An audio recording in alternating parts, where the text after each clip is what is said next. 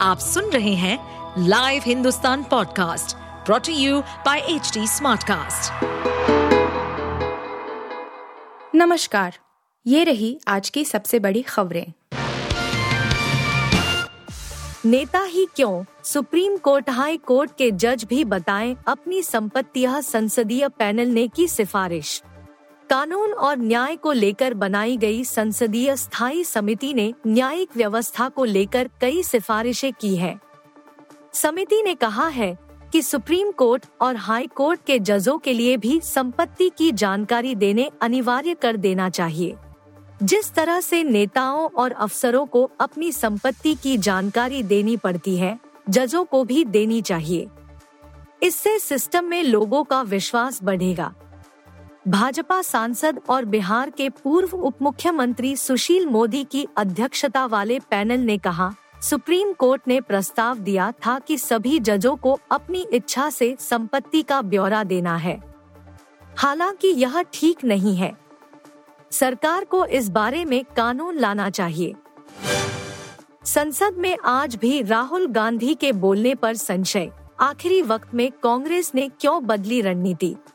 कांग्रेस के पूर्व अध्यक्ष राहुल गांधी की लोकसभा की सदस्यता बहाल होने के बाद यह तय माना जा रहा था वह सरकार के खिलाफ अविश्वास प्रस्ताव पर चर्चा की शुरुआत करेंगे।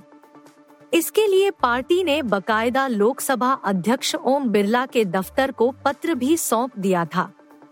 इसमें कहा गया था कि गौरव गोगोई की जगह राहुल गांधी अविश्वास प्रस्ताव पर चर्चा की शुरुआत करेंगे। लेकिन कांग्रेस ने अंतिम वक्त में रणनीति बदल दी। आज भी इस बात पर संशय है कि राहुल गांधी अविश्वास प्रस्ताव पर बोलेंगे क्योंकि उनका राजस्थान जाने का कार्यक्रम है। वैसे, एक चर्चा ये भी है कि राजस्थान जाने से पहले वह लोकसभा में बोल सकते हैं। असम के सीएम शर्मा बोले, मणिपुर की वजह से सो नहीं पा रहे अमित शाह। असम के मुख्यमंत्री ने मंगलवार को दावा किया, आज मणिपुर में जो भी हालात है, उसके पीछे कांग्रेस की ही कारस्तानियाँ है। साथ ही उन्होंने यहाँ की हिंसा के लिए भी कांग्रेस को जिम्मेदार बताया।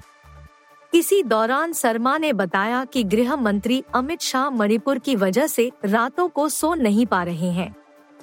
उन्होंने कहा कि पिछले हफ़्ते उन्होंने मुझे तड़के तीन बजे फ़ोन किया और मणिपुर की एक विशेष घटना पर चर्चा की। हम हमेशा सार्वजनिक रूप से अपने कामों के बारे में बात नहीं करते हैं। शर्मा ने कहा कि कांग्रेस पार्टी चाहती थी कि उत्तर पूर्वी राज्य हमेशा संघर्ष में उलझे रहें। बाबरी को कुछ नहीं होगा, विजय राजे सिंधिया ने दिया था भरोसा, शरद पवार का बड़ा दावा। उन्नीस सौ बानवे में जब राम जन्मभूमि आंदोलन ज़ोर पकड़ रहा था, तब भाजपा नेता विजया राजे सिंधिया ने तत्कालीन प्रधानमंत्री पीवी नरसिम्हा राव को आश्वासन दिया था कि बाबरी मस्जिद को कुछ नहीं होगा। यह खुलासा मंगलवार को एनसीपी प्रमुख शरद पवार ने किया। उन्होंने कहा कि पीएम नरसिम्हा राव ने अपने मंत्रियों की सलाह के खिलाफ विजया राजे सिंधिया की बात पर भरोसा किया था। बता दें कि बाबरी मस्जिद विध्वंस के समय शरद पवार नरसिम्हा राव सरकार में रक्षा मंत्री थे। अंकिता लोखंडे ने दोबारा की शादी। सामने आया प्यार जताने का वीडियो। अभिनेत्री Ankita Lokhande social media active रहती है और उनके फ़ोटोज़ व वीडियोज़ पर फैंस खूब प्यार लुटाते हैं। इस बीच अंकिता लोखंडे ने एक ऐसा वीडियो शेयर किया है जिस पर एक और जहाँ उनके फैंस उन पर खूब प्यार लुटा रहे हैं तो दूसरी ओर उन्हें कुछ लोग ट्रोल भी कर रहे हैं। दरअसल 38 वर्षीय अंकिता लोखंडे ने दोबारा शादी की है। हालाँकि कहानी में ट्विस्ट है, और इससे पहले आप कुछ और सोचे तो ये साफ़ कर दे कि अंकिता ने उनके पति विकी जैन से ही दोबारा शादी की है। आप सुन रहे थे हिंदुस्तान का डेली न्यूज़ रैप। जो एच टी स्मार्ट कास्ट की एक बीटा संस्करण का हिस्सा है। आप हमें फेसबुक ट्विटर और इंस्टाग्राम पे एट एच टी या podcasts@hindustantimes.com पर ईमेल के द्वारा सुझाव दे सकते हैं। इस पॉडकास्ट पर अपडेटेड रहने के लिए हमें फॉलो करें एट एच हम सारे मेजर सोशल मीडिया प्लेटफॉर्म्स पर मौजूद हैं।